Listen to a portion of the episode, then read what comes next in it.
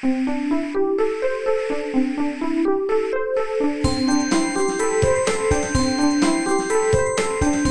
速中文，Slow Chinese。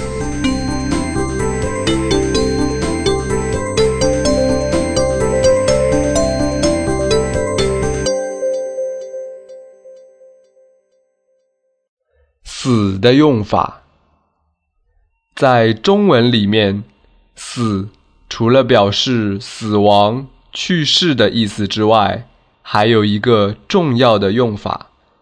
这种用法在口语中使用，能很夸张的描述一件事情，或者表达人的心情。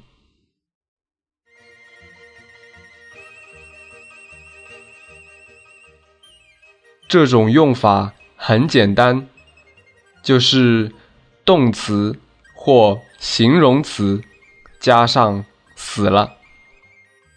如果天气很热，人们抱怨热死了；公共汽车上人太多，人们抱怨挤死了；遇到不高兴的事情，人们就抱怨。气死了！突然被惊吓，人们就抱怨吓死了。工作太多，工人抱怨累死了。没有事情做，人们抱怨无聊死了。如果肚子很饿，可以说饿死了，但是别吃太多。否则就要撑死了。另外还有担心死了、着急死了等等。如果你的中文很好，你甚至可以说慢速中文慢死了。更有意思的是，死也可以用来表达好心情。收到礼物，寿星觉得。开心死了！